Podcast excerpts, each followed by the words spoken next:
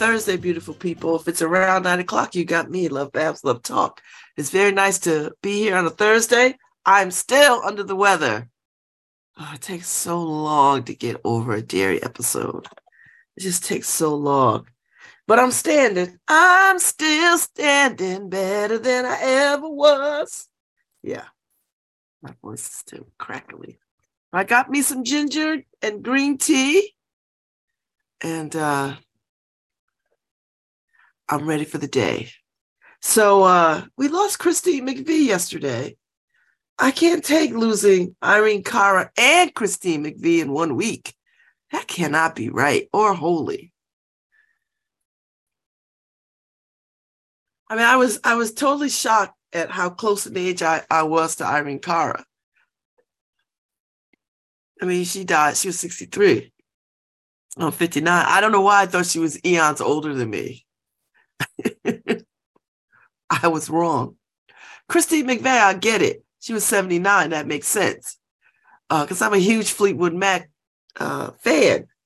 And but I was a fan of her in her own right. Because I just thought she was great. So that's where we are.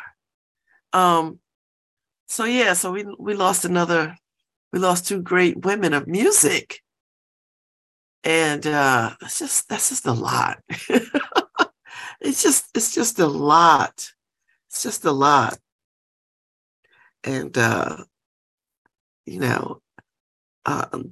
people did nice tributes to Irene Cara. They played all her music and still playing it.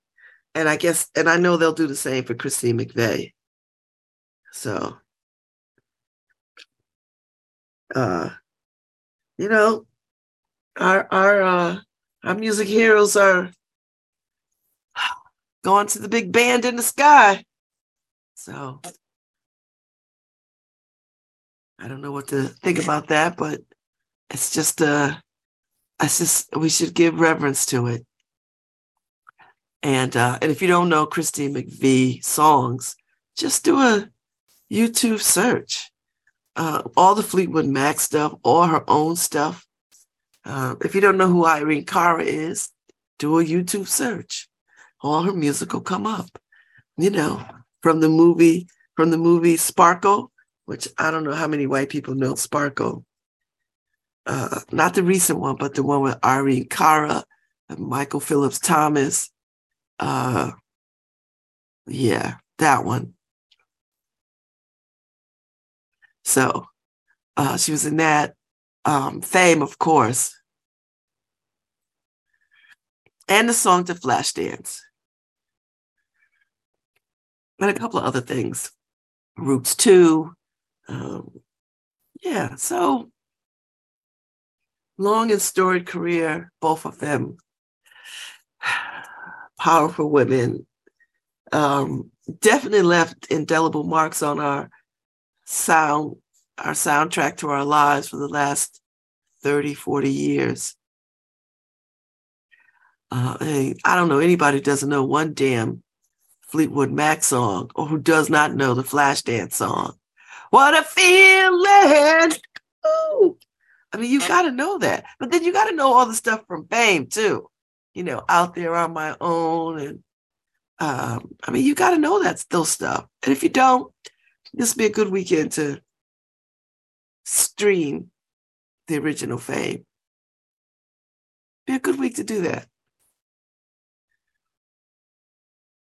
And people have been posting up Irene Cara's, all her clips from, because she was a child star. And she was such a cute kid and so talented and turned into a very beautiful woman and uber talented. So. But anyway, that's just a lot to take.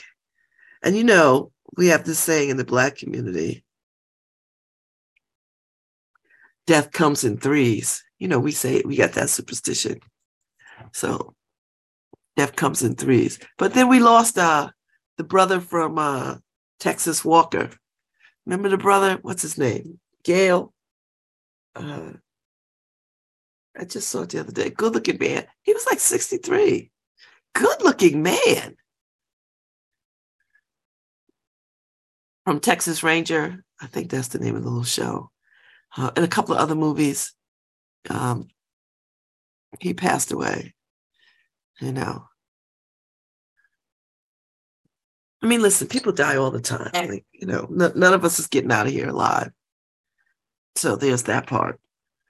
But it is something to be said for your musical icons and your musical heroes to pass on. That's a little challenging, you know, particularly when their music had so much to do with the soundtrack of your life. And, you know, Christine McVie was one of the best to ever do it. So, yeah.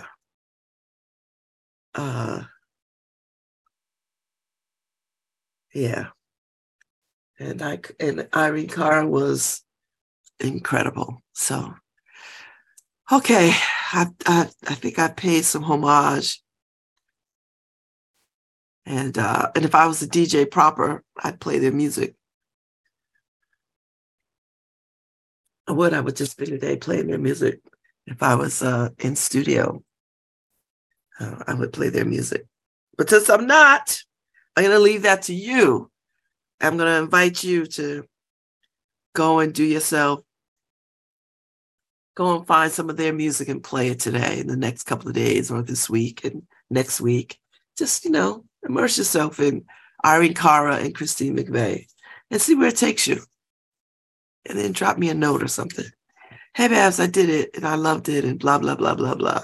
And hopefully it will take you down a rabbit hole, a very good rabbit hole of good music. That's what I hope for you. So at the 10:15 hour, I've got Ann Coates and Christy McBee. Ann Coates from Creative Arts Workshop and Nico Wedon from the Building Fund coming on to talk about their collaboration. So they'll be on at the 10:15 hour. And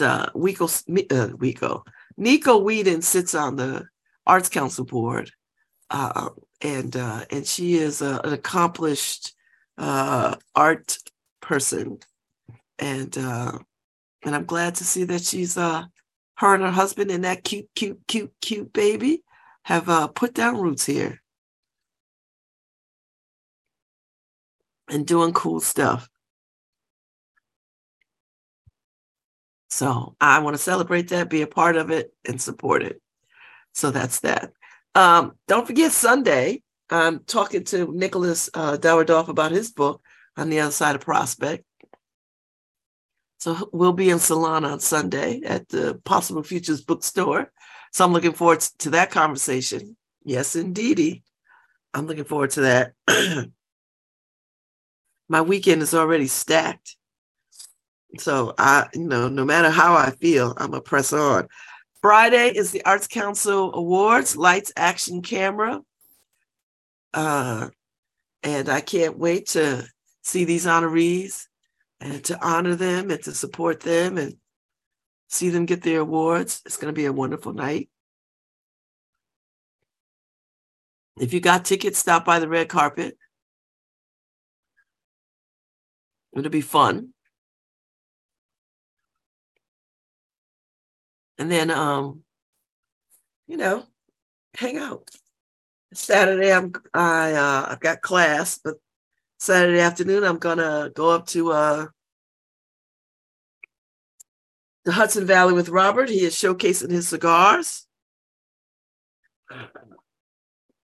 And I'm excited to hang out with him while he is doing that. So it should be fun. And I've never hung out with him outside of the gym. So this will be good. This will be fun. I mean, he'll be working because he got to peddle cigars. Me, I'll just float around, talk to people, smoke cigars, and maybe have a cocktail. Maybe. And then Sunday, I think my writers group resumes. I think we're back at it on Sunday. And so there's a lot going on. A lot.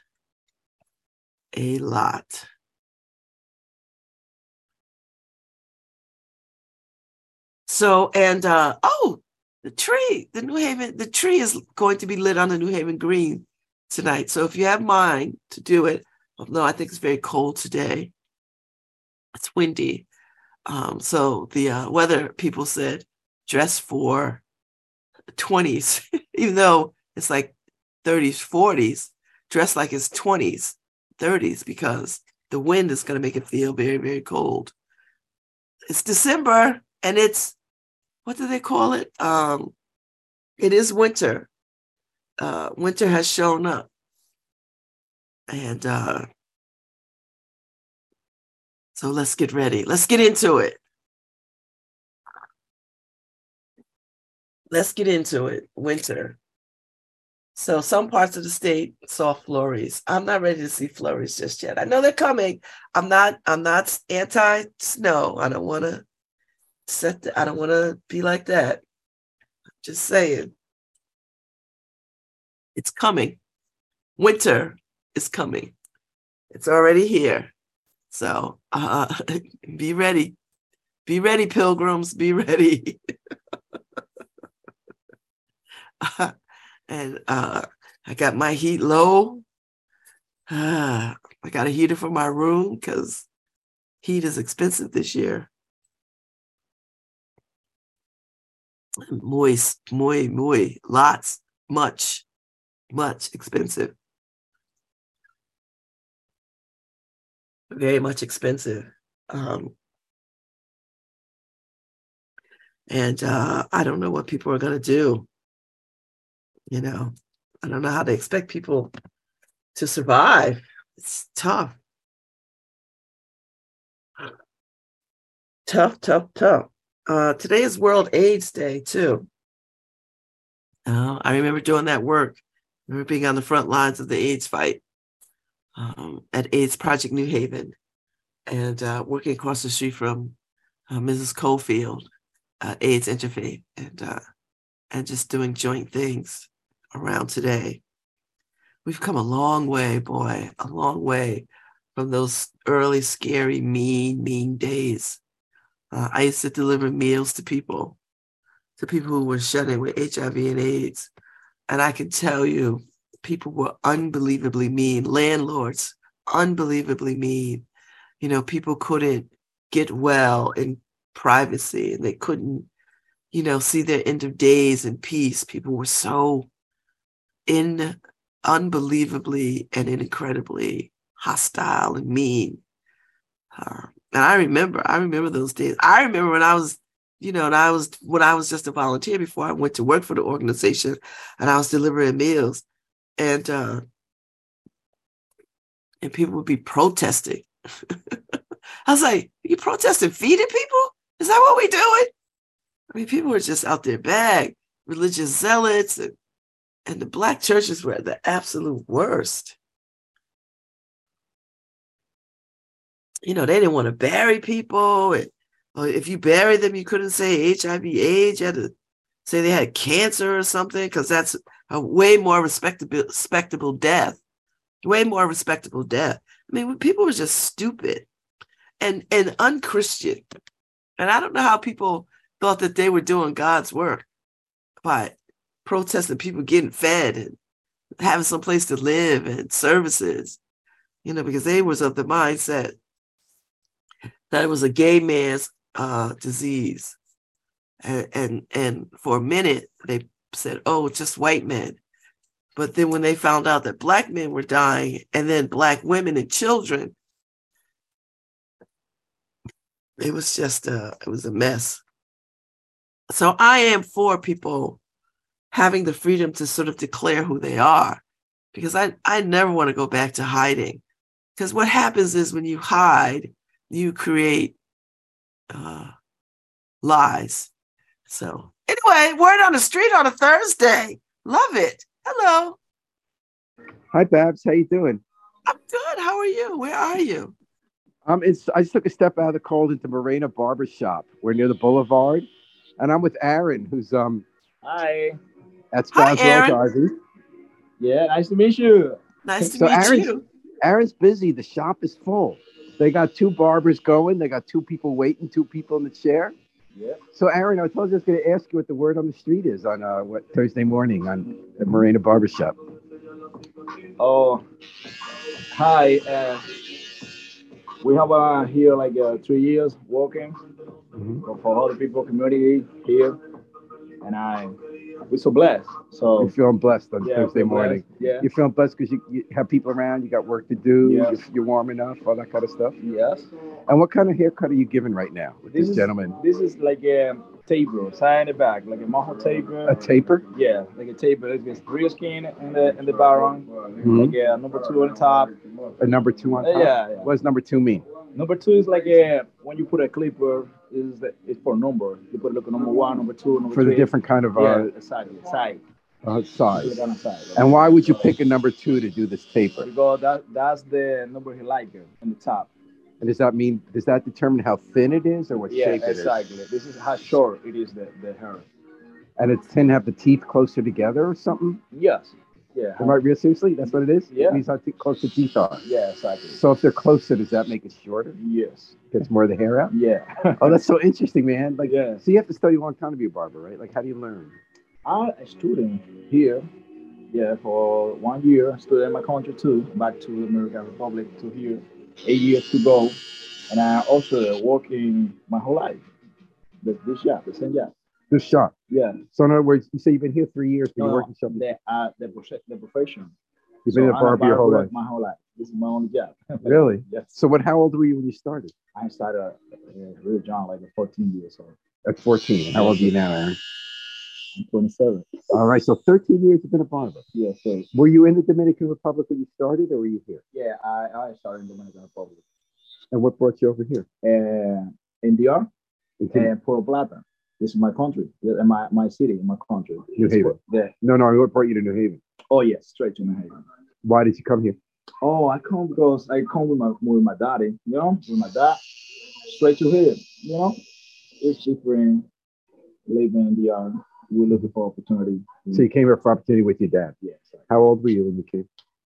19 years. You were 19, so you're kind of grown. You're already a barber. Yeah. And what does your dad do? He worked in a supermarket, Derby. In Derby. Yeah.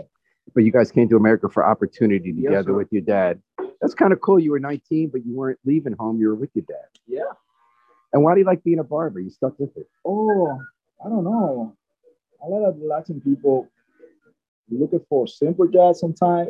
And like when you work like in barbershop, you are your own owner. Mm-hmm. Like you make it your own business, and you like it. You're around the people, talk, make it frank. Am I right that barbers know how to talk to people better than anyone? Like, is it true you could like talk to anybody? The first person wants to talk about religion, the next person wants to talk about politics, about music, right? We hear everything. So what's the trick to being a good barber? Talking to people and cutting the hair right? Oh, you have to be friendly. You have to be, Sometimes you make a good friends. Mm-hmm. Good friends. So the people, you heard the people, you support the people, and it's nice, It's nice, a little like that. And Aaron, do you own this barbershop? No, my aunt owns the barbershop. Who owns it? My aunt. Your uncle? Yes. So your uncle owns the shop? Yes. Is he here now? No, he's not here. And do you help run it for him, or? Yeah. Mm-hmm. Yeah. And do you live in New Haven? Yeah, I know. I live in Derby. Derby, okay. Yeah, but I'm from here now, basically. Yeah. You come up from Derby here. Yeah. How come? Because your uncle has a shop. Yeah. Okay. And I work when I started here. I started in New Haven too. All my clients from here, from New Haven. Mm-hmm. And how about the stretch? How'd you do in the pandemic? Because you say you've been doing this 3 years. Yes. And pandemic stuff for us because we stopped working. Mm-hmm. And when we started too many teams, we can do the prayer, we can do the faith, and the people scared, we're scared too. You know how it is. Yeah. So you started right before the pandemic, right? Yeah. You said you've been here 3 years. Did you have to take off for a while? Yes. Yeah, but I started in this barbershop before I worked in another barbershop, like for 7 years. Okay. So we've been at this one for 3. So tell me about today. How's the crowd? Is it 4 people here, the usual crowd this time of day? Is it busy today? You got 4 people here. And weekend is really busy. A lot of people come, you know? Mm-hmm. What's a Thursday morning like? Thursday morning, sometimes people get 6, 7 people away, you know, in the morning. That's a lot. That's a lot. We make the push up. Is this a regular Thursday? Mm-hmm. Yeah. Just the number of people you see? Yeah, yeah. And what's it been like so far? What's happened this morning? This morning? What should we say again, please? What's this morning been like so far? What time did you start? We started like at 9. Mm-hmm. Sometime early, like 8:30. Today you started what time? 9. And this is the first 4 people came in? So is this your first customer of the day? This is my first customer. And was there a name for the haircut you gave me? You said a fade? This is taper fade. Taper fade. Yes, sir. And so this is your first customer. How many think you'll have today? Oh, I don't know, maybe 12. 12 or so. People. And what time do you work till? 9 to 6. 9 to 6. Yes. Babs, any questions for Aaron? Yes. Do you are you an appointment barber, and do you have a large Caribbean clientele? She asked if you'd have appointments and if you have a large Caribbean clientele. Yes, both. We do appointments too, and yes. We have a lot of Caribbean. And is that a specialty? Is there a style of hair cutting that is Caribbean, or is this just the same as? No, it's funny because now every people do it like fade. Before now, every people like fade, like taper, almost the same. Did it used to be different? It used to be a different style of Caribbean barbershop. Conan, it's a little bit different. Yes, we use a lot of blades. A lot of blades. Yeah, most people. Now that has wider crusty, so that's not a number 2, right? What kind of? This is number 1.5.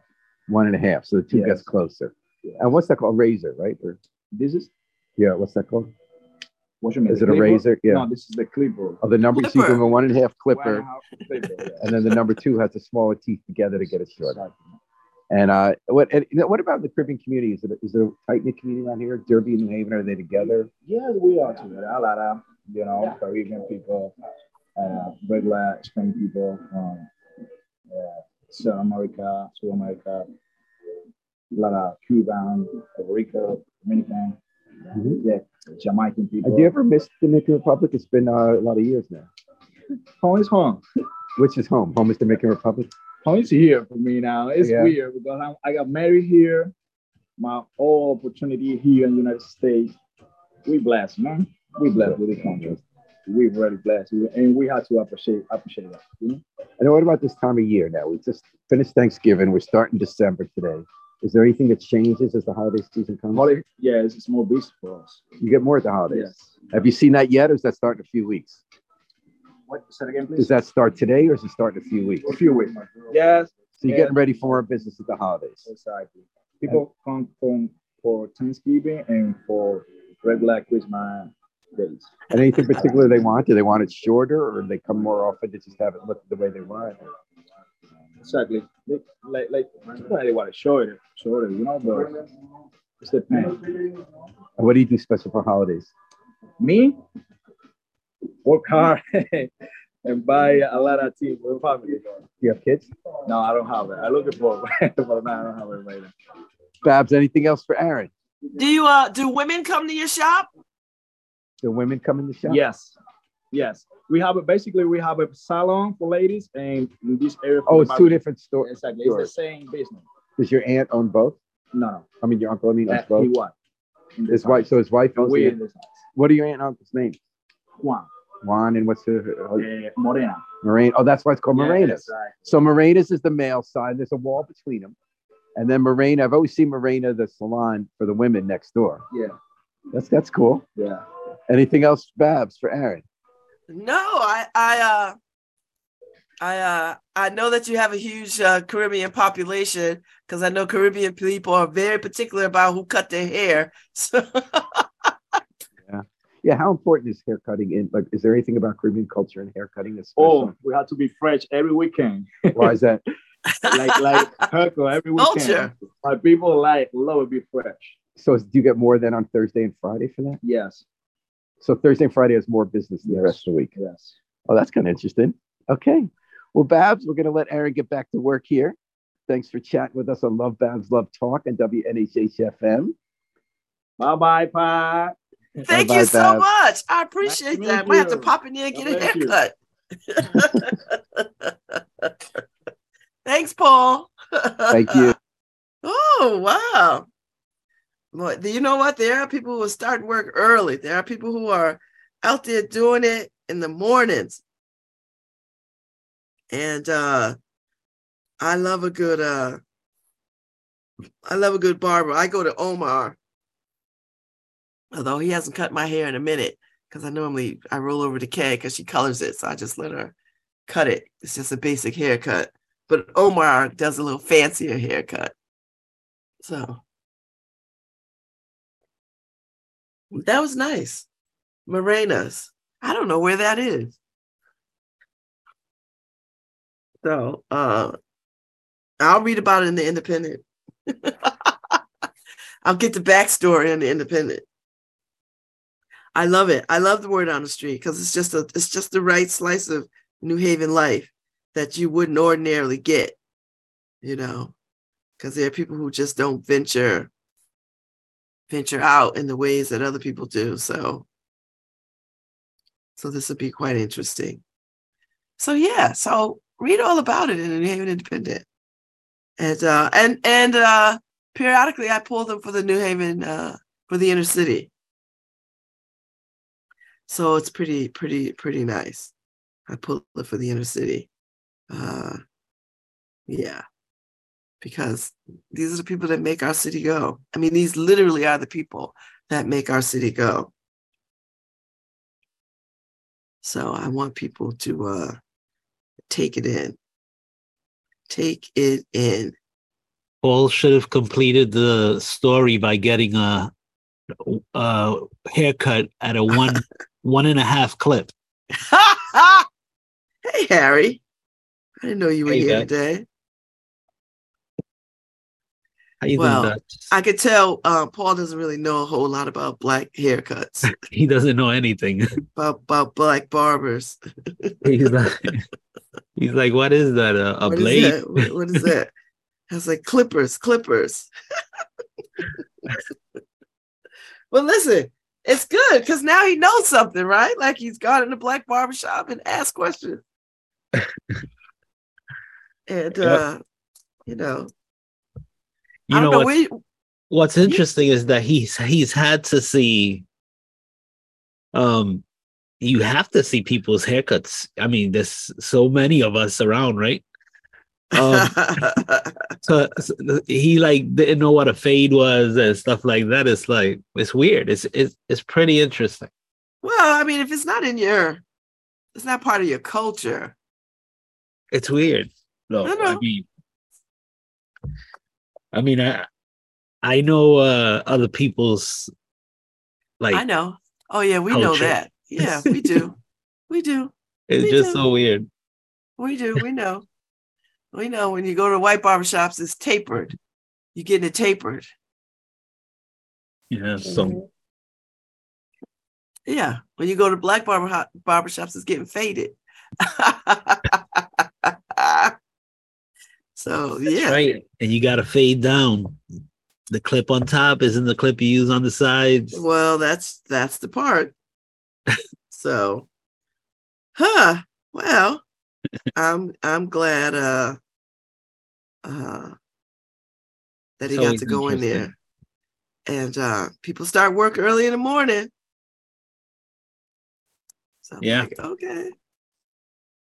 So, Babs, do you see that in Hawaii, 2 volcanoes erupted at the same time? Wait, what is going on? First they said, Harry, oh, don't be worried about it. It's just rumbling, whatever. Now they got to be worried. It's like, see, what? See, that's that moment when you're like, maybe Hawaii was not a good idea. I mean, what do you do, right? There's not enough boats to get off the island. I don't know what you do. You get to higher ground. I guess. But the thing is when, I mean, we're talking about cataclysmic eruption, you know. You got nowhere to hide. Everything's coming from the sky, the ash and everything. I know. I don't know how you deal with that. Is there an evacuation plan in place? Like, hopefully that's like underground shelter. What? Like in the water. Volcano is from underground, Harry. No, but I'm saying like in the sea. Like you're able to go into the sea in some type of shelter. Like, you know, like they have in some places where you could see shipwrecks by going into an underground. Oh yeah, that's true. No, I don't think they have that. I mean, woo. So at the same time, next thing they're gonna tell us is Yellowstone is gonna start erupting over there. I mean, then you know something's. This is wild. And, you know, I would be nervous. I mean, at best they'll lose a highway, right? Which would be problematic because you know how long you got to wait to rebuild a highway from lava. Well, it kind of builds itself, Bevs. It dries out and becomes another section to the island. Yeah, but you got to wait because it's not. It's like years wait. Like it's not like tomorrow it'll be cool to walk on. No, it takes a good while. So, you know, I don't know. If the world's not ending, all this is doing is adding land to to Hawaii. Well, you know, people wonder how, you know, some islands suddenly pop up, and it's because there's underground volcanoes. There's volcanoes under the ocean that erupt sometimes. Yeah, that's what happens. You know, so I mean, you never know what this world is doing. What it's going to decide. I don't know if I want to live near a volcano, though.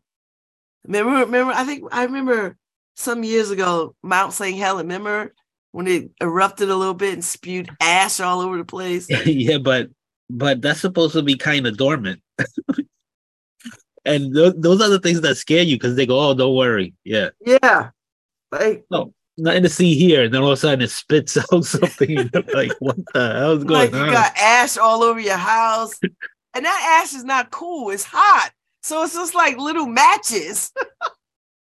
I was like, oh, God, this can't be my life. Yeah, the volcanoes are kind of scary. Once those things start erupting, you know the Earth is going through some changes. The Earth is going through some growing pains right now. And well, you know, the Earth is a living thing, Harry. Right. And we're going to be, you know, we're the casualties of what, you know, Mother Nature decides to do. Mother Nature's going to throw us off this planet. I think that's what Mother Nature is trying to do. We've not been good stewards. So I think she's like, let me run these humans off this planet. So.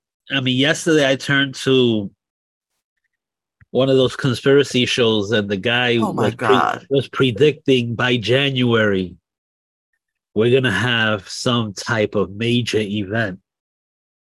So I was like, yeah, what else is new? I mean, bigger than the World Cup? I'm like, I've been waiting for the world to end. Why are you waiting for the world to end? Like, I'm saying, you know, the predictions. Since I was a child, I've been hearing either Jesus is coming in the clouds or this or that. Everybody's has been predicting something. So that's why I'm agnostic. I'll believe it when I see it. I'm like, what? And you, I didn't even give that any room in my But I like brain. I like listening to all of that crackpot stuff, you know? I don't know how you do it. I don't have the bandwidth for that stuff. I like to hear how crazy people are. I honestly do. I live in America. There's examples all around. It's enjoyable. There's examples all around, Harry. I mean, TikTok is full of these people. Full of the zanies and the crazies. Just full of people who are just out and out stupid. Just out and out stupid. And there's nothing you could, I mean, all you could do is go, wow. Seriously? I mean, I got to admit, when a few years ago, I don't know how many years ago, I got into the TikTok thing. Not, you know, I, especially for here, I had created a TikTok account. Uh-huh. And then when I realized that it's owned by the Communist Party of China. It is. I decided to get off it, but I get sent videos all the time from my friends. Look at this, look at that, look at this, look at that. So I end up seeing those TikTok videos online instead of through my app. But, you know, those things are like when they send me a link to something, I see one video and then it automatically populates the next one and the next one and the next one and the next one. And all that stuff is addictive because I'm like, yeah, let me watch this. Let me. Oh, wow. Look at that one. Look at that. That's, you know, that's the problem. That is and it's not just limited to kids. It's adults are addicted. You know, people are so addicted to these things that they are forgoing human connection. Yeah. I mean, yeah, well, that'll be our downfall. I mean, even if you're not, like, I just read that Elon Musk he said his Neuralink thing, the brain thing, that's going to make you, I guess, a hybrid. It's going to be testing in the next 6 months on humans. Mm. So even if we don't get to that point, which we are going to get to that point, if you look at where the money is being invested on Wall Street, they're investing in these new technologies to bring us this hybridization of us with technology. So did you see the robot, the police robot in, what is it, Oakland? That could shoot to kill? Yeah, but they've been testing it in foreign countries. I think there was on a campus in India, there's this whole fleet of robot security things, but they were saying, oh, it's just testing security, but they could shoot to kill. Yeah, they can shoot. I don't want nothing tested that could shoot me because it doesn't recognize me or something. It's no, thank you. You know who is not going to recognize? Of course. Oops, my bad. Sorry. See, that's the one thing they haven't resolved, Debs. Because AI is racist. They don't want to resolve it. The people that make these things are racist, Harry, and it translates. I just read a whole thing about, as try as they might, they can't seem to, I mean, I don't know if I believe this or not, but they can't seem to make these artificial intelligence things not racist. Well, this is the thing, right? So, and I believe it because what happens with it is that we can't teach it anything new, right? So what they do is they plug it into the internet stream to learn from everybody in the world. Well, guess what? Everybody, you know, the majority of the world is racist. So it starts picking up, you know, the sentiment, the consensus, right? Because it's going to learn by the consensus. That's what AI is doing. It's learning to be more like us, but through a consensus opinion. No, not like they're not learning about us. I know, but you know what I'm saying. They're learning about them. They're not learning about us. So that's the thing. How do you keep moving forward with this technology when you don't resolve the racism? You just answered the question. You're not trying to resolve racism. You're not trying to resolve racism. Just trying to find more ways to further it. They're not trying to resolve it. Let me tell you, and you know, because you're reading more and more stories about the up and coming RoboCops, right? And that's Baz. You seen the RoboCop movie? Yes. Right. I don't think it's gonna have a conscience. It's just gonna be pure robot, right? So imagine you get pulled over by a robot. I'm just going to I'm going to get out my car and lay flat face down. I'm not even going to try to conversate with a robot. I'm just going to lay face down and just whatever. Okay, guilty or whatever. I don't know. Because what are these things going to do? And then you just hold your breath. Yes, I guess. Because if you move, and you know what that does, Harry? That takes the onus off human error or humans firing deadly shots. Right. And that's going to require a whole new bunch of skilled attorneys to fight this kind of foolishness. Right. So if a robot kills you, Harry, what do you do? Well, we can just unplug it and go reprogram it. Well, they're going to go, the robot was going by the data, and the data says this and that. So any error is an inherent error because of the biased data. So what do we do with that? Do we change the data? No, because data is data. So they're going to have an built-in excuse. Yeah. Kind of like they do now, but it costs so much. This won't cost as much. No, it's going to eliminate a whole bunch. I mean, it's going to initially cost, but then it's going to save them money, and also it's going to save them lawsuits because, like we just said, there's not going to be any human error. Because robots don't need vacations. I mean, they might need to be plugged in or whatever, or, every now and again tuned up, Harry, but they don't need benefits. You don't need retirement money. They don't need any of that. That's true. Right? It's true. They just got to come up with the cost. What's it? To tune it up every 3 months. What's that? And just hire somebody to do that, right? So that's it. We're moving in a very. But it's not just police. It's grocery stores. Everything. Yes, everything. It's retail places. It's your doctor's office. It's all that stuff. They're already using robotics in surgery. So, Wow, right? So Skynet is real, Harry. No, that it is. I don't know why we're playing around. It's real. You're right. I don't know why we're playing around. The studies have been out there for years, right? That AI is racist. AI will eventually try to correct all human error. It's good. It's just leading to that. So how do you correct human error? Where humans are always going to make errors. So how do you correct that? You eliminate the human eventually, right? Yeah. And I rest my case. How do you build a perfect human? No, you just eliminate him. That's it. Yeah. Listen. So, it's scary. I watch those cyborg movies and Terminator movies and RoboCop movies.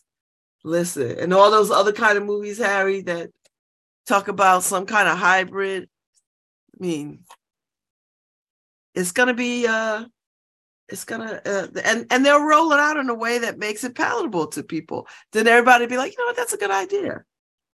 I mean, I gotta admit, even me with everything I just said, I'm very curious about the Neuralink, putting that thing in your brain, that chip.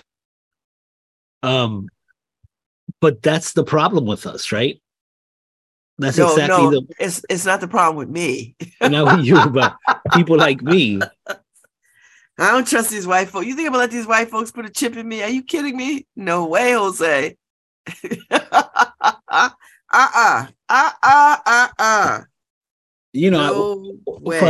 like me, I would be curious of reaching or being a part of the next frontier, right? So yeah, but you'd be their guinea pig, Harry. You wouldn't, right? I'd be their guinea pig, right? So I mean, I guess welcome to the new revolution coming. It's not going to be on the streets. It's going to be in some server room. I laugh because the truth, because it's the truth. That's why I'm laughing, Harry. I laugh because it's the truth. Yeah. I mean, I mean, it is what it is. I mean, we're not gonna live forever. No, but I like to. I mean, as a species, I don't think we're gonna make it because we're so destructive. You know, look at all the forces that are working against us. We're still in a pandemic, even though everybody acts like we're not, right? So we still got these strains out there, Harry, that are doing their own thing with people, and people are still dying from COVID or whatever the variations of COVID. So people are still dying on large scales with this thing, but we've gone back to our natural lives, right? Because we just couldn't bear a mask and isolation. So that's one threat. The environment, Harry, the environment, the ecosystem, it's unhappy too. So listen, the storms that are going on now across this country, across the world, that's the second threat, right? Because now you're starting to displace people. They got to move. They got to do stuff. So you've got that. And then you got these people who want to do artificial intelligence stuff that's going to do us in. So you got three things right off the bat that we know it's going to do us in. Yeah. In this moment. And then you throw in wars. I mean, you throw in the miscellaneous wars and nuclear threats and all that kind of stuff. But well, you know, we've had a good run, right? I would say so. We've had a good run as a species because you look at it, I think they say like the Earth has gone through some type of cataclysmic event every like, I forgot what it is, maybe 18 years or something like that. I mean, 18,000 years, say not 18 years. Right? So it's something like that and we're long overdue for something.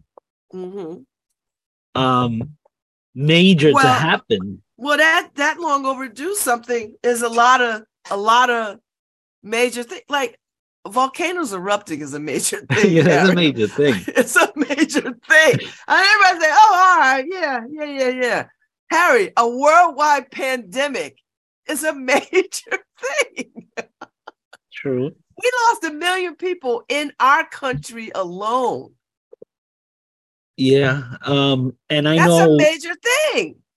I know they found also a lot of underground volcanoes in the Antarctic that has been melting, has been part of actually the global warming issue. It's been melting a lot of the ice and it's volcanoes under. Wow. The ice. What happens if those things go off? and all of the ice disappears. We got nowhere to go. Right. Don't. It doesn't matter what. Right. My little floating device isn't going to help me. I need a submarine.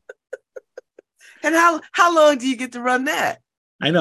I need a submarine somehow. I don't know. I'm looking for Noah, and some guy who is building an ark. Well, they got one at that park somewhere in Arkansas, somewhere, right? Do. They do. I mean, I think it just filed for bankruptcy because nobody was going there. Somebody might want to read. Well, maybe you can vacation at the time of whatever happens. Well, of course, you have the arcs that are going into space. Elon Musk. Who's the guy from the European guy? And Jeff Bezos. All of those guys. They have their arc, and I would bet that they've already put space for bid already for the richest people. You wanna leave this planet at the time of somebody said we're stressing them out. I think reality. So then you have that. At that. Okay, let's not talk about that. But I'm looking at a story right now. A meter guy was giving a ticket to somebody, and they shot him in Philadelphia for giving them a ticket. Then remember we saw this couple of cases in New Haven. The people got beat up. Yeah. So then you have that where we forgot how to act. I think they got to redesign that metering system. I think you get a little scanner, and if somebody is parked, whatever, you scan it and it goes to their house. Like, you have no confrontation with people. Yeah, like, don't write a ticket. You shouldn't put a ticket on anybody's windshield. Yeah. It's too dangerous these days. It is. It's too dangerous. So, I mean, all the stuff that's happening. I was listening to a radio, I forgot.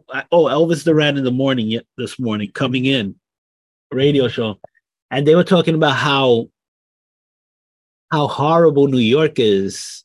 You know, there's so Manhattan, it's so dangerous and stuff. And some lady called and said, "Well, I'm from Philadelphia, and I'm happy being in New York because Philadelphia is worse." And then somebody else called, "Oh no, Chicago's worse." It's always going to be worse. There's always somewhere in the world's going to be worse. So listen, it is Christmas. Oh, that's right. And this is the time of year where we try to see the good in one another, peace on earth, goodwill to all men, to all people. So in the spirit of Christmas, Harry. Oh dear Lord. We're gonna move away from. What does Christmas mean these days, though? Well, it. You need to play a little Stevie Wonder then. Little Stevie Wonder, what does Christmas mean to me? And that ought to tell you. Get you a good dose of Charlie Brown. Get you a good dose of Rudolph the Red-Nosed Reindeer. Go old school. Just go old school. You know, I don't even think they play that on the TVs anymore. Yes, they do. I watched Rudolph the other night. You watch Rudolph? Because I know Apple purchased a lot of that stuff. I know, but Rudolph the Red-Nosed Reindeer was on the other night on CBS, and right after it, it was another little cartoon. Yeah, I mean... yeah, I love that stuff. By the way, you're listening to Love Babs Love Talk on WNHH LP 103.5 FM, your home for community radio. Yeah, I mean, I know. Actually, Karen has all of those things recorded from years ago, so she's able to just go. So you need to go and sit and watch those, Harry, and reset your hope button, reset your hope clock, or your hope mood. Reset it, just reset it. I'm trying. Just you got to watch those cartoons, and you know what? Watch them with your grandchildren. Just reset your faith in mankind. You remember the stuff? Goliath, the claymation stuff. Yes, I would like to see that stuff. I gotta look. I think you can see it on YouTube. What was it? It was. I think it's my sister sent it to me one time because she loved Pokey and Gumby. Okay. I'm Gumby, damn it! When you say Gumby, all I can think is of Eddie Murphy playing it on SNL. I'm Gumby, damn it! Oh my God. Oh, all right, we're gonna take a break, good people. We sorry, Joanne, we scared you, stressed you out. From now on, we're going to be much more in the Christmas spirit. La la la la la la la la la. My humbug. Anyway. Don't go anywhere. We'll be right back. You're listening to Love Babs Love Talk on WNHH LP 103.5 FM. Your home for community radio. We gotta find some Christmas music now, Harry. It's time for Christmas. Do you love feet don't belong? Sometimes I wish I wasn't born. Crying tears, bury me in the ashes. Oh, I wish they could come true when I need them the most.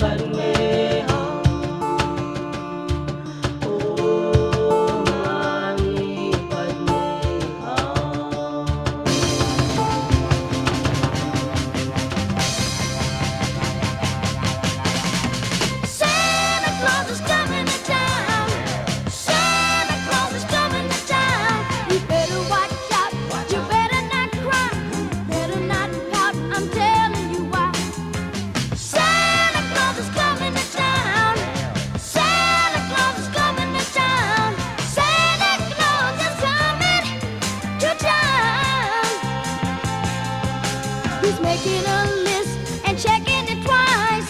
Gonna find out who's naughty and nice. Santa Claus coming to town, oh yeah. Santa Claus coming to town. Santa Claus is coming to town. He sees you when you're sleeping. He knows when you are awake. He knows if you've been bad or good. So be good for goodness sake. Oh, you better watch out. You better not cry. Better not pout. I'm telling you why. Oh, Santa Claus is coming to town. Oh yeah, Santa Claus is coming to town. Santa Claus is coming to town. Santa Claus is coming to town. Santa Claus is coming to town. Santa Claus is coming to town. Little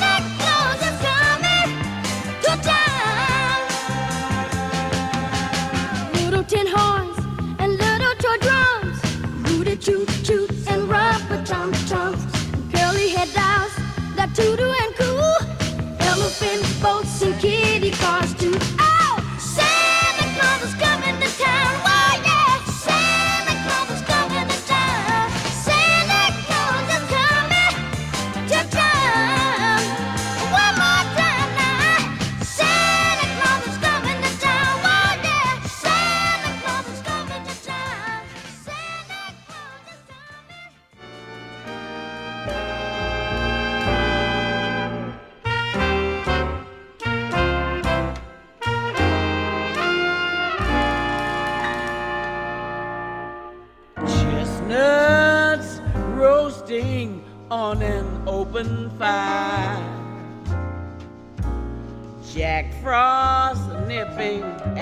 nose. Yuletide carols being sung by choir and folks dressed up like Eskimos. Everybody knows a turkey and some mistletoe help to make the season bright. Tiny tots with their eyes all aglow will find it hard to sleep tonight. They know that Santa's on his way. He's loaded lots of toys and goodies on his sleigh. Every mother's child is gonna spy to see if reindeer really know how to fly. And so I'm offering this simple praise to kids from 1 to 92. Although it's been said many times, many ways, Merry Christmas all to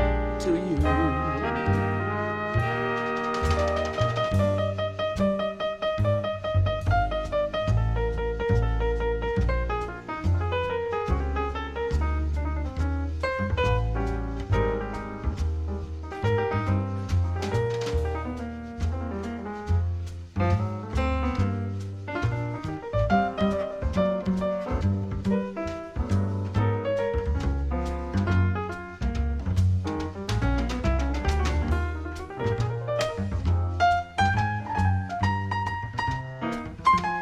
They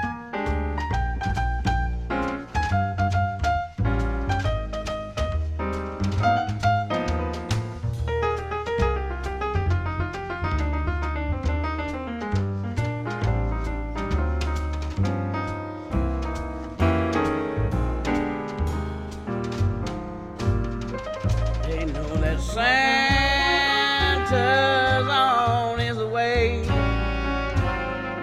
He's loaded lots of toys and goodies on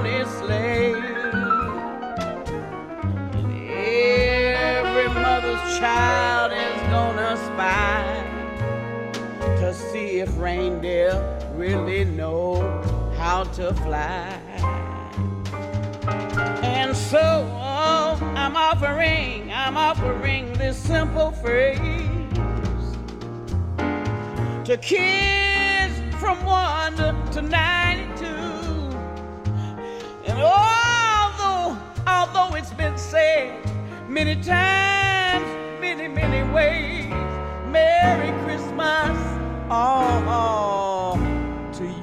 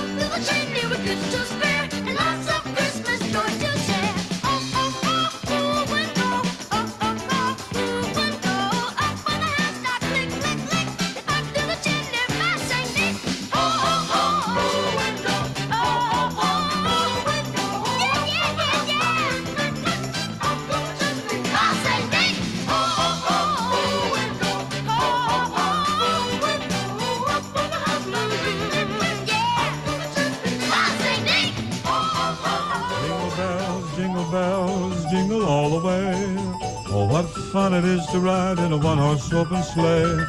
Jingle bells, jingle all the way. What fun to ride and sing in a one-horse open sleigh. Dashing through the snow in a one-horse open sleigh. O'er the fields we go, laughing all the way. Bells on bobtail ring, making spirits bright. What fun it is to ride and sing a sleighing song tonight. Jingle bells, jingle bells. Jingle all the way. Oh, what fun it is to ride in a one-horse open sleigh. Jingle bells, jingle bells. Jingle all the way. Oh, what fun it is to ride in a one-horse open sleigh. Dashing through the snow in a one-horse open sleigh, o'er the fields we go, laughing all the way. Bells on bobtail ring, making spirits bright. Oh, what fun to ride and sing a sleighing song tonight. Jingle bells, jingle all the way. Oh, what fun it is to ride in a one-horse open sleigh. Oh, we have a lot of fun. Jingle bells, jingle all the way. Oh, what fun it is to ride in a one-horse open sleigh.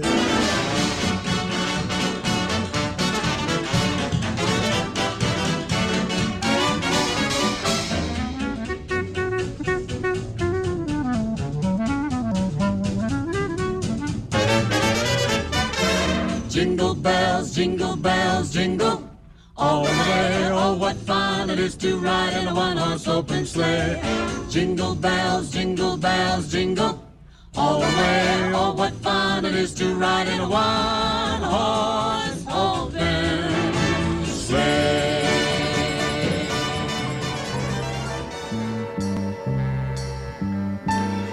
Ooh, ooh, ooh, ooh.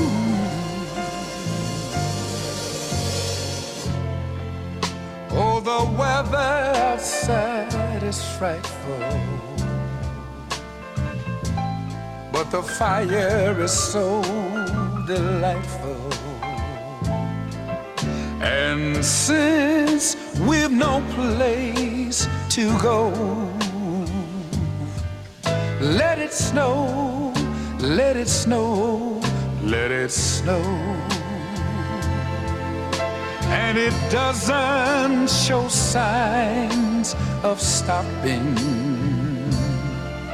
And I brought some corn for popping.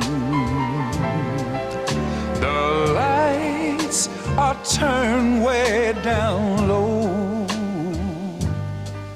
Let it snow, let it snow, let it snow. When we finally kiss goodnight, how I'll hate going out in the storm. But if you really hold me tight, all the way home,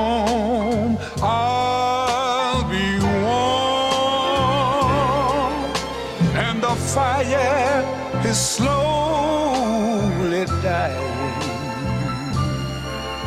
and my dear, we're still goodbying. But as long as you love me so, let it snow, let it snow.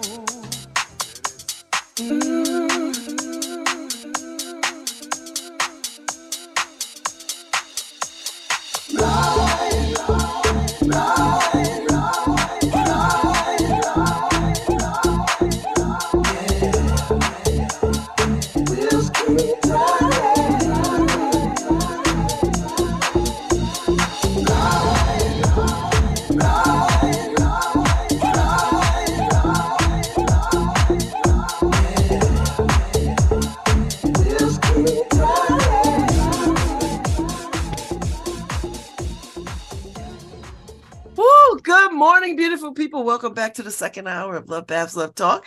I'm delighted to have this conversation this morning because I've got Ann Coates, who I adore, from Creative Arts Workshop, and the fabulous, beautifully talented Nico Wedon, who has brought a level of sophisticated art expression and thought to New Haven, and I appreciate that greatly. You are making us very sophisticated, my dear, and I'm appreciating that. So listen. They done got together and collaborating on some stuff. So we're going to talk about it. We're going to get into it. So Creative Arts Workshop, in partnership with the Building Fund. Do I say building? It's building, B-L-D-G. Yeah, the Building Fund. You got it. Building Fund is thrilled to announce the open call for Made Visible Freedom Dreams, the newest iteration of an exhibition series piloted in 2020 that invites Connecticut-based artists of color to develop site-specific window installations addressing the issues of our times. So I'm excited. So start from the beginning. How did this connection happen? How did this partnership happen? It started with conversation, really. This is the town for conversation, I must say. Yeah. the truth is, Nico, we met, what, 4 years ago? Yeah, sounds about right. Yeah. So we started talking then about how we might collaborate. And then we put our heads together a little more closely last fall, just to talk about what might be possible. I think the future of Creative Arts Workshop, which has been around for 61 years, depends on collaborations, really. If we're going to serve the community in the way that we want to, we need to collaborate with people outside the four walls of that building on Audubon Street. So Nico, tell me about your vision for this. Tell me about the thinking. Tell me about the Building Fund and how all this is part of a bigger mission. Sure. Yeah, so the Building Fund is myself and my partner in life and love and all things, Malik Lewis, who's in the other room with our child who is screaming. So if you hear that, that's what's going on. The Building Fund. I hear nothing. Okay, great.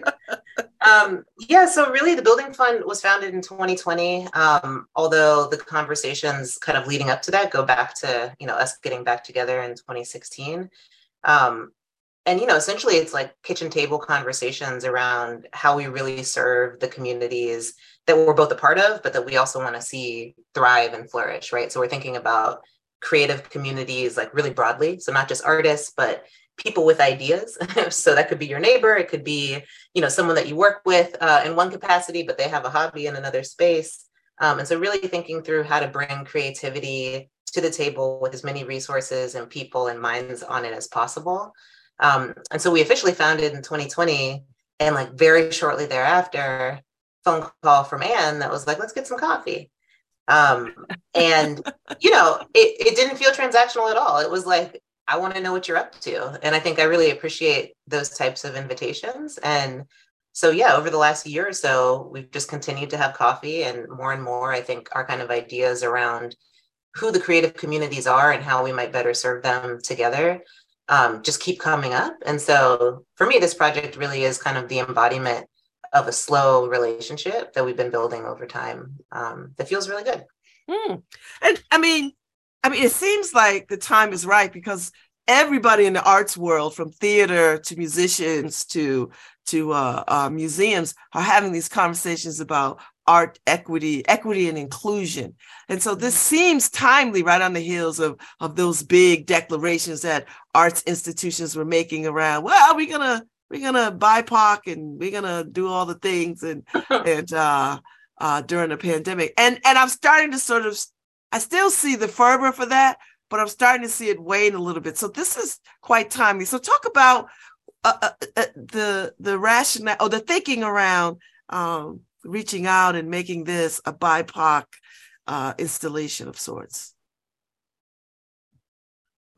Shall I lead off? And yes, go, Ms. Coates, go. So the wonderful thing about this collaboration, first of all, I think it's about relationship and not reaction. And we're sort of leading with that. So when Creative Arts Workshop shut down like everybody did in March of 2020, we realized that we still had an opportunity in our exhibition space, which has this glass wall that fronts Audubon Street, to continue to program, even though we were all at home.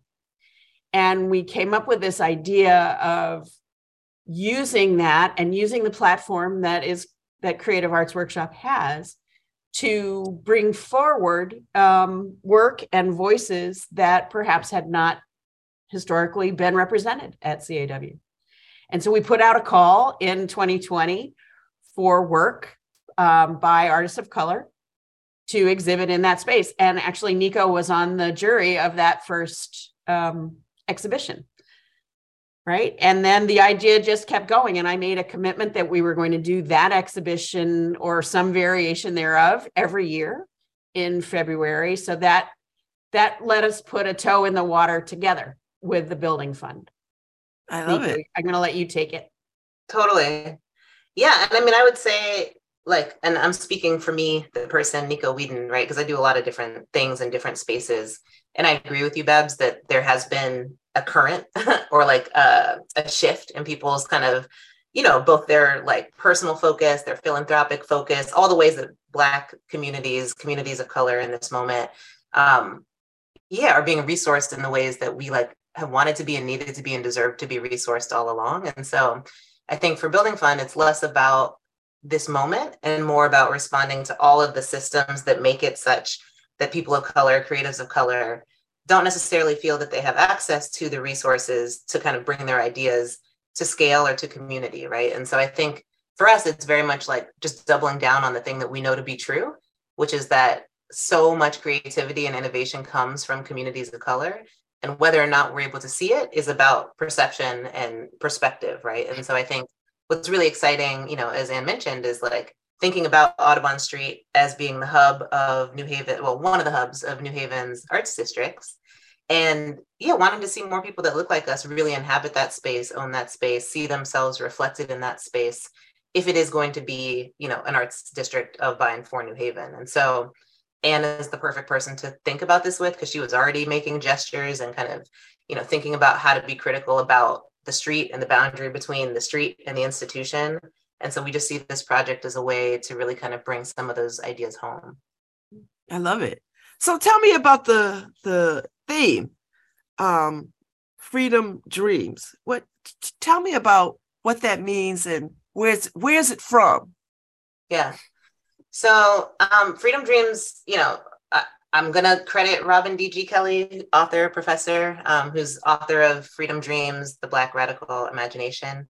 I'm sure it exists, you know, in culture in a couple of different ways, but for me, that's how I'm citing it. And it's really about, you know, looking kind of historically at social movements and the roles of creatives and communities of color in those movements, but specifically like the role of artists as visionaries, as leaders in our communities. And so originally, you know, there's an exhibition that I did, was it earlier this year? Time is crazy. Time is so crazy. It was earlier this year at the Samuel Dvorsky Museum, which is in New Paltz. And, you know, it was a really short exhibition, but it was really fun to kind of dive into this sense of like, what would artists build if they had a blank canvas, you know, as opposed to necessarily looking at history and saying like, this is all the stuff that's broken, let's try and fix it. It's like, what are our visions for utopia? What are our visions for a world that is all those things that you said, that is inclusive, accessible, representative of all of our diverse communities? And so really building a space with artists at the center who are making some bold proclamations about what that looks like. And so I kind of left that exhibition like wanting more, right? Because it was short, because it was far from home, right? And I was like, what are the artists in New Haven contributing to this conversation? Because I know they are. What are the artists in the region contributing to this conversation? And so Ann was really open enough to say, you know, why don't we continue the conversation here at Creative Arts Workshop? It's a conversation we're already also considering, and how might we use the window as a kind of space to experiment? And so that's really how, you know, the theme kind of went from reading a book a couple years ago, being really affirmed, right? And saying like, yes, like artists are the people that are out here that are helping us to envision the alternative to like the shit show that is the reality that we've inherited. How do we follow them? Like, how do we walk in step with artists into the future and build the world that we want to live in? So for me, that's like how the theme manifests. But it's also open. We'll see what people come up with in this open call. I'm really excited to see what artists suggest. I love it. So, Ann, you put out an open call, mm-hmm. and an open call means submit your proposal, submit your ideas, submit. Now, is this for new artists, any artists, people who call themselves artists, who might not know they're artists but could be artists? And what do you hope that you'll see? Do you have, or are you even thinking about what you'll see? Just like, oh, we'll see what we see. Tell me a little bit about who is this, who can do this, and what do you hope to get? Ultimately, I hope we get way more than we can imagine, because that to me shows the promise of the future. My hope is that the work with the Building Fund doesn't end with this exhibition, but it actually continues for a couple years. Yeah. As it iterates, as we explore, and as we use I sort of see Creative Arts Workshop as a platform, as a place, and as this container. And you can't see my whole body, but I'm making this, I'm holding a big container. And our job is to hold the container, keep it open, keep it not cracked, right? So that things can happen. And so one of the things that happened with the first open call for Made Visible back in 2020 is that it introduced us to artists with whom Creative Arts Workshop had no relationship before. And we continued that relationship even if they didn't make it into the first exhibition. Maybe they made it into the second one, or maybe they became teachers. Maybe they became thought partners. And that's what I hope happens. At, you know, CAW, I see as a couple of things. One, it's a place to create art. It's a place to exhibit art, and it's a place to engage in that. And that's what makes us unique. We show it, we make it, we talk about it. It's sort of, I don't have preconceived notions about what comes out of this. But I wonder, can I hand this to Nico for a second? Nico, you said something the other day that was so beautiful about the sort of deinstitutionalization that we're making possible here. Yeah. I can't remember exactly what I said because, you know, I'd be talking, but I think that I do that all the time. I think, you know, the premise of it, right, is that I think especially for a lot of emerging artists, and this hopefully gets to your question too, Babs, is like, I think for a lot of emerging artists, there is this tension with institutions, right? It's like, we don't know how to exist in relation to institutionalized space. We don't understand the bureaucratic processes, you know, of how we're either included or excluded. And so I think a big part of what this project hopes to do is like make all of that transparent, right? So from the kind of installation of the projects themselves. So thinking about, you know, what it means to walk by a space that's empty one day and the next day, all of a sudden an exhibition is up, but you have no idea how that happened. We're really trying to make, you know, that kind of interim moment of like producing the thing, a moment of learning, a moment of exchange, a learning of dialogue with the community. So it's almost like open studios, but, you know, installation of an exhibition. And so I think, you know, it's not just visual artists that should apply, in my opinion, right? Like I'm thinking of folks that maybe have, you know, a background in performance art, and they're interested in doing something that has a bit of an embodied element to it, right? That, you know, maybe there is a moment where you walk by and you see someone, you know, doing movements and gestures, and that's a way to invite someone into CAW to then see something that's maybe more traditionally visual art, right? And so I think, as Ann said, we're totally open to what we might see. And I think we're learning through this open call what people are interested in seeing in CAW, right? So I think it's a bit of not give and take. It's a dialogue around the ideas themselves. And so I would hope we see a diversity of folks apply at all levels of experience, because I think the other thing that is part of this is, you know, that we'll be working hand in hand with the artists, right? So it's not just dropping someone in a space with a hammer and a nail. It's the idea that, you know, we're there, and we're there to be thought partners and to be in dialogue about how you're doing what you're doing and why you're doing it. So the answer is like, let's see, but it's not closed. The open call is certainly open. Oh, I love it. And so as I read the, because I'm on your website, the Creative Arts Workshop site, and it's all there, right? How to apply and all the things. And it talks about the selected artists will receive a $750 stipend to cover materials and the creation of the work and the participation in an online program, and then direct support from guest curators, the Blog Fund, and CAW staff with the marketing, installation, development, and programming of exhibition. So to me, this sounds like an artist's dream. Like this sounds, and I don't know about this part of art installation.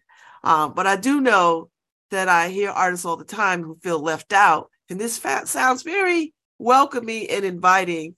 And, you know, they're not left, to your point, Nico, with just a hammer and a nail and like, go do your little thing. So how important is that to make artists feel welcome and supported? It's everything. Yeah. Me. Not to oversimplify it, but it is everything.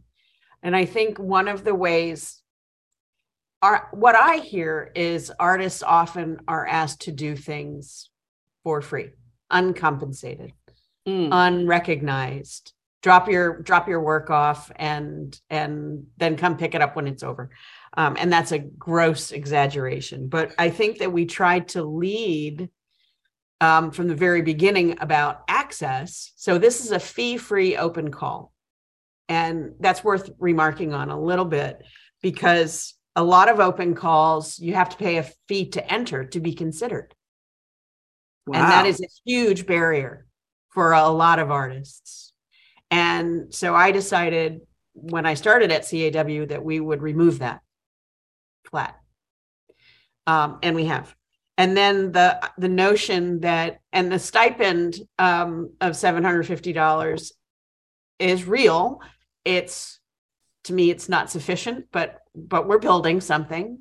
And that depends on funding. But it's a recognition of the value of the artist's time and of work, not just producing the work, but participating in a conversation about it.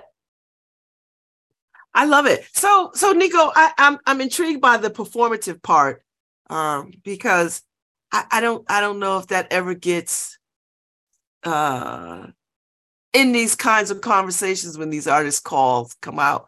Usually we're always thinking about mixed media, visual arts kind of thing. So this opens the channel, I think, a bit wider for folks. So talk a little bit about that thinking.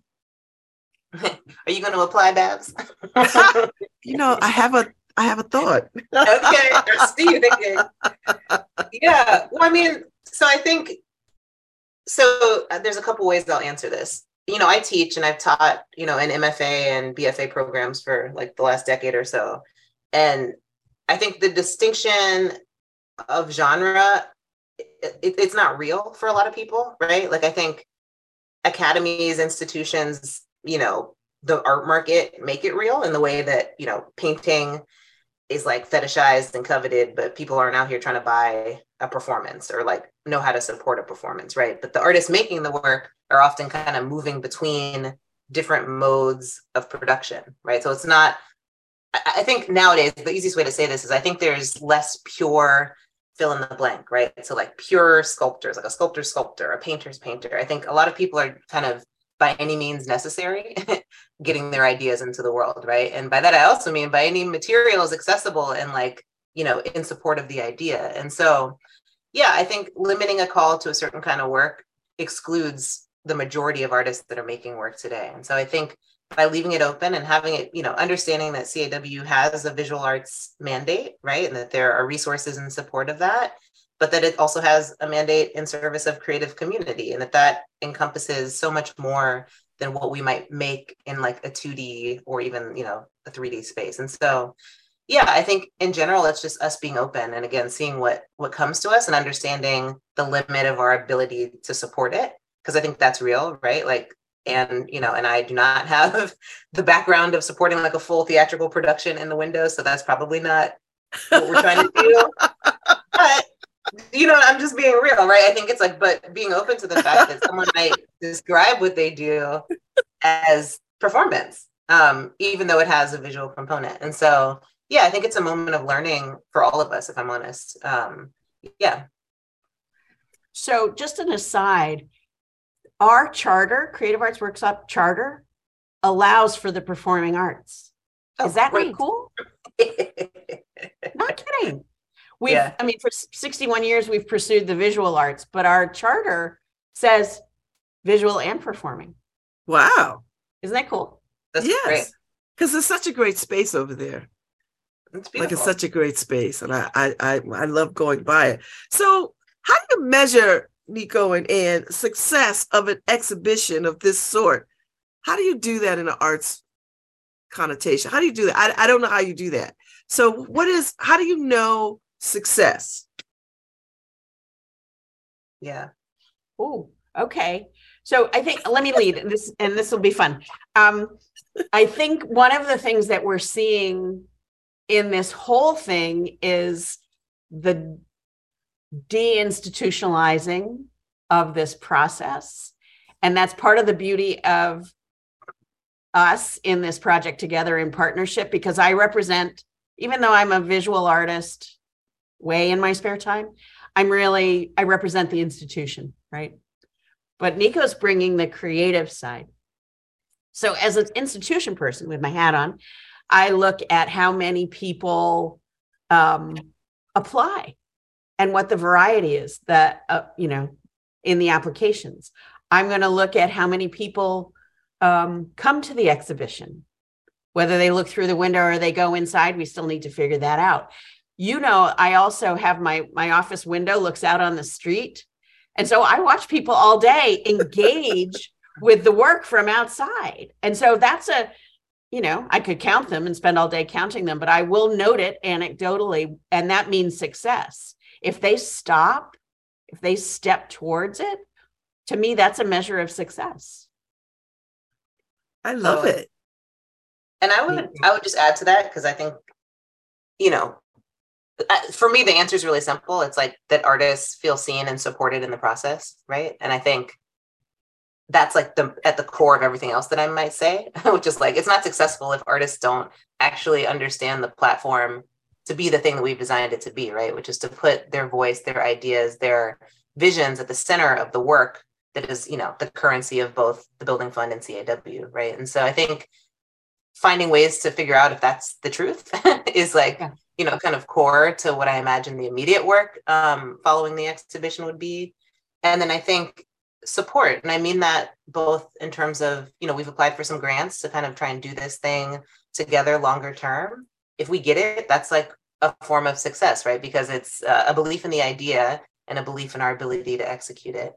But I also mean support in terms of, what Ann said about people actually coming and engaging with the process, not just the finished product of seeing art in the window or on the wall. And so those are things that are pretty easy, I think, to measure, quantitatively. And I think qualitatively, it's Ann looking out her window, it's me and Niall, like walking by every day to get coffee, And so I think, I think oftentimes it's hard for people to really judge the qualitative piece unless you're there in an embodied way every day. And so I think that's, what's so beautiful about Ann's investment in this partnership is that she will be there every day and she will be looking. And that's pretty rare, right? Like, I don't think that you can assume an institution would do that level of kind of investigation into the success. So, we're excited. I love it. So when we that's one part of success, but when you talk about this moving forward, do you do it next year? Do you do it the year after? Does it become part of the arts landscape? That people look forward to this exhibition every year? Do you connect with other art-serving organizations to do this on a bigger scale? Like, is there a bigger dream to this? Yes. So do I dare say the aspiration, at least for a 3-year period? Nico, you tell me. Yeah, say it. Be free. So as we developed, Nico referenced, we have some fundraising asks out there already. And so we had to think ahead and we had to aspire. And so what we've aspired to is a 3-year partnership where if we're successful in this endeavor, and we will be, I believe, and it has its own momentum. When you lean forward, you keep leaning forward and you move forward. And so we hope that the next thing emerges, and the next thing would include an exhibition and some pop-ups and work created by artists at CAW, then coming into the gallery and putting it up. It includes, and this is where I'm going to hand it off to you, Nico, how it might intersect with the work that you did at the Dorsky. Yeah. Yeah, no, I mean, if we're able to like see this 3-year container as both a way to experiment, but also a way to really produce, as you're saying, Babs, like a consistent culture, right? That people know and are excited to drop in and be a part of on a regular basis, like that's the dream. The dream is that, you know, we do this thing, 3 years is just a grant term, right? That's like how we got to 3, but forever, right? You know, I think it's easy to talk about manageable bite-sized, you know, amount of time. And so, yeah, I think, you know, also speaking to your question around partnerships, I think is the idea that we know that the artist projects would be enriched with support from other local arts and cultural organizations. And especially because Freedom Dreams draws roots from the literary arts, we're also thinking about, you know, partnering with literary arts organizations in New Haven, right? And I think when I think about access and when I think about the ways that art, even in the way we're trying to design it, can still be inaccessible for folks, because it's still like, I'm looking at a thing and I don't understand it, right? Like, I want to understand it, but like it does something to me, I got to go. Thinking about the ways that we can also open other doors into the project, and that the literary arts, you know, is a door that for our communities feels much more accessible at times, right? And so, yeah, I think we're excited to kind of continue imagining that, all of that in partnership with other folks as some of these dollars come in, you know? I want to ask, do you, you know, as you're writing these grants and putting your hat out there for funds, is this still a good time for art serving organizations, artists? Is the money out there? Do you see it? Is it real? I see it. Well, okay. I believe so. And we got our first indication that this is a great idea and worth funding, and that there may be more out there. The City of New Haven's Neighborhood Cultural Vitality Grant Program invested in this project. Yay. And we just found out last week. Yep. Yeah. And so would you say, Nico and Ann, that a city that has a strong arts engagement, I mean, we know New Haven is quite known for civic engagement, right? Like people, I mean, we've got nonprofits and serving organizations every other block, but you overlay that with this thriving arts community that's building itself. I mean, how do you say to the citizens of New Haven and people that make the decisions about where money goes, that art is important and it is about a quality of life. At least that's how I sort of frame this out when I'm talking in my arts council hat, that art is important to the quality of life of its citizens. How do y'all frame that conversation?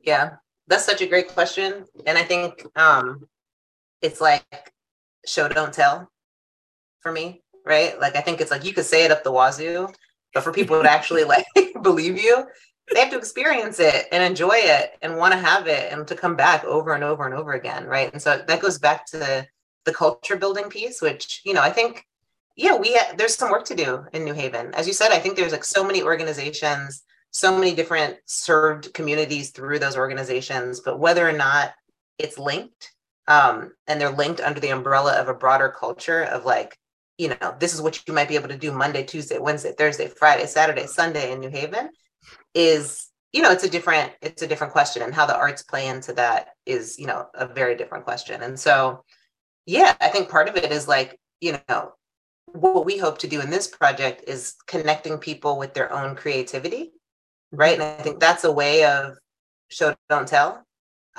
Which is, instead of being like, look at this amazing art object, it's like, look at the process and the person that make this amazing thing. Look at how similar you are to this person in ways you might have never known, and look at your own creativity and understand what you might be able to go out and build or do or make.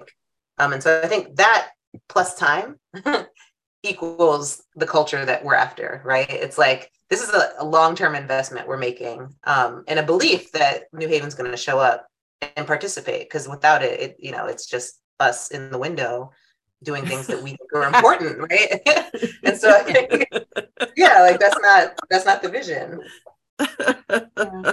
If I could add to that, I would say show and tell. My background is in arts research, and so I know that people who have access to money to give out often work in the metrics area. They need metrics in order to justify, right? So I know economic impact of the arts inside and out. I know that you need to count, right? You need to count people, you need to count participation and start to make a case for increased investment. I think people will respond, and that groundswell of participation is really critical. And then we need to be storytellers to the folks who have money.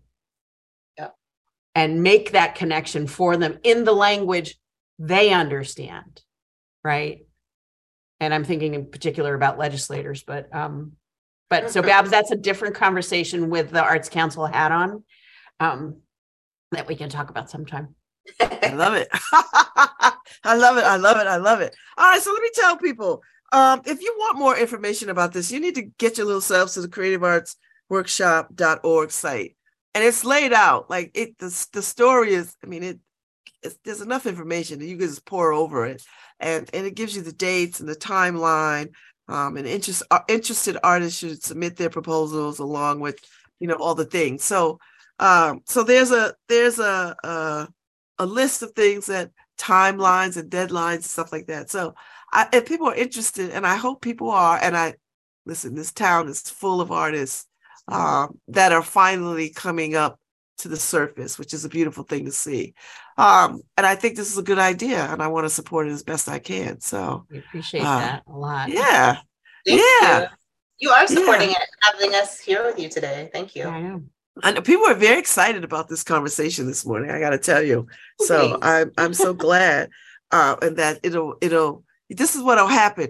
Artists will tell other artists, or people will tell other artists, or grandmothers will tell their artist grandchildren about this, right? Like that's how the circle of connection goes.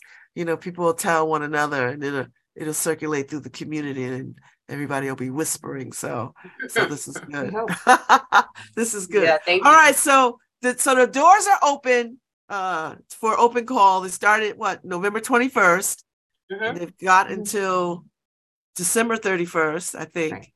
That's right. To get it together and think about the dream and what that means to them, the freedom of this and what this means to them, and then submit to y'all. And I trust y'all have a wide cast of characters who will look at all this and say, yay, nay, yay, yes. So. Yeah. And be as in dialogue with folks around the decision as we can. Well, I'm so glad y'all could come on this morning. I will keep my eye on this, and whatever we could do to help here on the station, you let me know. Thank you so much. It's been fun. Thank you. I appreciate y'all so much. You don't know. I love y'all very much. Love you, Babs. So I want to see this grow and develop. And so, yeah. Yay. All right. Enjoy the rest of your day. Have a good weekend. And I'll see you out here in these art streets in no time at all. Cool. That's right. Thanks. I'll see you Friday. Bye. Kiss my boy. I will. Bye. I'll see y'all later. Thank you, Harry. All right. Merry Christmas. We'll be back tomorrow, Friday.